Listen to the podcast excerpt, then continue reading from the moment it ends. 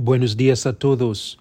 Soy el Padre Aku Walker, misionero redentorista, sirviendo en Sagrado Corazón de Jesús en Baltimore. Hoy, en el Evangelio según San Lucas, Jesús nos habla de un sembrador que salió a sembrar su simiente. La simiente es precisamente la palabra de Dios, pero creciendo con ella los abrojos lo ahogaron. En la vida existe una gran variedad de abrojos. Lo que cayó entre los abrojos son los que han oído, pero a lo largo de su caminar son ahogados por las preocupaciones, las riquezas, los placeres de la vida y no llegan a madurez. Creo que estas imágenes presentadas por Jesús a veces dan un poco de miedo pero incluso en medio del miedo, debemos recordar la necesidad de tener siempre nuestro corazón listo para recibir la palabra de Dios.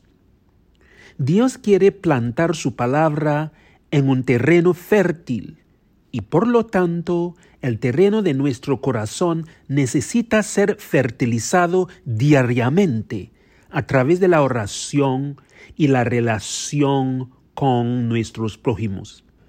¿Cuántas preocupaciones o inquietudes nos ahorríamos?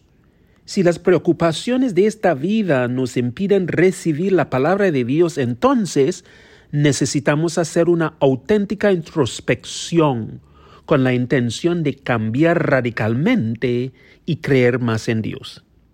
La verdad es que muchas veces tenemos miedo de dejar al lado nuestras preocupaciones y dolores, porque nos hemos hecho amigos de ellos. Parece, hermanos y hermanas, que hemos desarrollado amistades inquebrantables con nuestros placeres. Nuestras afecciones desordenadas nos controlan. Nos sentimos tan cómodos con ellos pensando que esto es todo lo que hay en la vida. Esta forma de pensar nos ahoga y nos roba nuestras bendiciones. Es una trampa tanto psicológica como espiritual. Hermanos y hermanas, estamos destinados a recibir siempre las cosas buenas que Dios desea darnos. Dios nos crea para que nuestro ser sea un buen terreno lo que cae en buena tierra son los que después de haber oído conservan la palabra con corazón bueno y recto y dan fruto con perseverancia.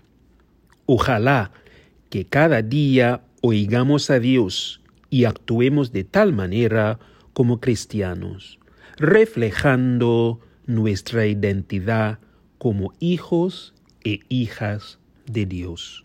En el nombre del Padre y del Hijo y del Espíritu Santo. Amén.